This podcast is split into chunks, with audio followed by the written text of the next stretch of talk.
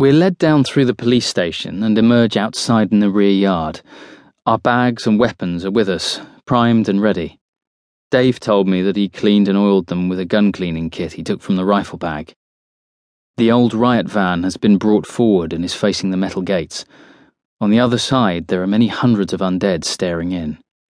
I was looking for a reaction when we first came out, but they just keep groaning and pressing forward. The ones at the very front are pinned against the gates, and their faces are warped as they are pushed onto the metal bars. The police personnel have already loaded the van with some equipment riot shields and long batons. PC Tom Jenkins has found some old riot armour and a dark blue crash helmet with a plastic visor. He has leg and arm guards on in addition to the crash helmet. The plastic visor is pushed up away from his face, and I can see that he's sweating heavily. PC Terry Trixie and Jane Downton, the community support officer, keep looking over at him, tutting and shaking their heads. You look like a bloody idiot, Tom, says Terry with a sneer.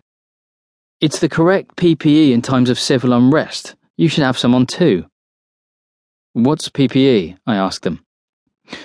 Personal protective equipment, Terry answers, then looks at the massed undead. Will those gates hold them? That must be a hell of a weight pushing in. They're built to withstand vehicle impact. They won't budge unless we want them to.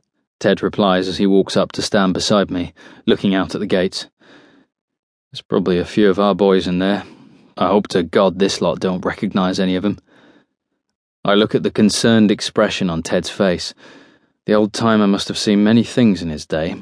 Even so, this must be shocking to him, but he doesn't show it. So, we get to one of the unmarked cars and lead them away from here, and that gives you a chance to get out. What are you going to do if we don't draw them all away? We can force our way through a few. Those vans are old, but they've been well maintained and still have plenty of power. It's a pity we can't thin them out a bit, though, I say to Dave as he joins us. Dave walks over to the police kit that is waiting to be placed in the van and picks up a long black baton. He walks over to the gates and runs the end of the baton along the bars. He examines the gates and the hinges then takes the baton and starts pushing at the undead through the gaps. I walk over to join him, and despite what Ted said about the gates being very strong, I feel very nervous being this close. Bloody hell, they stink. I put my hand over my nose. The putrid stench of rotting meat is disgusting. I can't help but look at them. The injuries are festering in this heat, and their skin looks grey and ashen and is blackening around the bite marks. Hundreds of pairs of bloodshot eyes stare back at us, watching every move we make. Drool and saliva hang down from their slack mouths. The closest ones pull their lips back, readying for the bite. Dave is pushing at them with the baton, and I watch as he strains and pushes harder. Mate, they're jammed in there.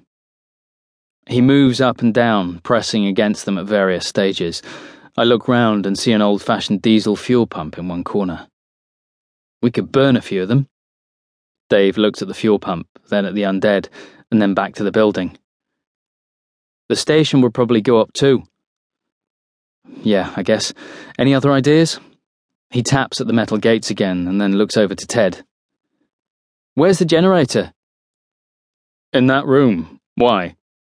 Ted points to an open door across the yard. Have you got a maintenance room? In the same room, but again, why?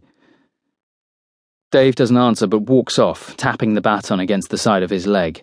He disappears into the doorway, and Ted looks at me. Funny bugger, your mate, isn't he? Yeah, but bloody good to have around, though. You kind of get used to him.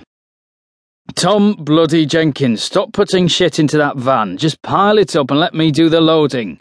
Ted bellows out at Tom, much to the amusement of Stephen, the other community support officer. And you can stop bloody smirking, Stephen. Now the pair of you get in there and start bringing the food out. Stephen looks down, embarrassed, and Tom starts to smirk.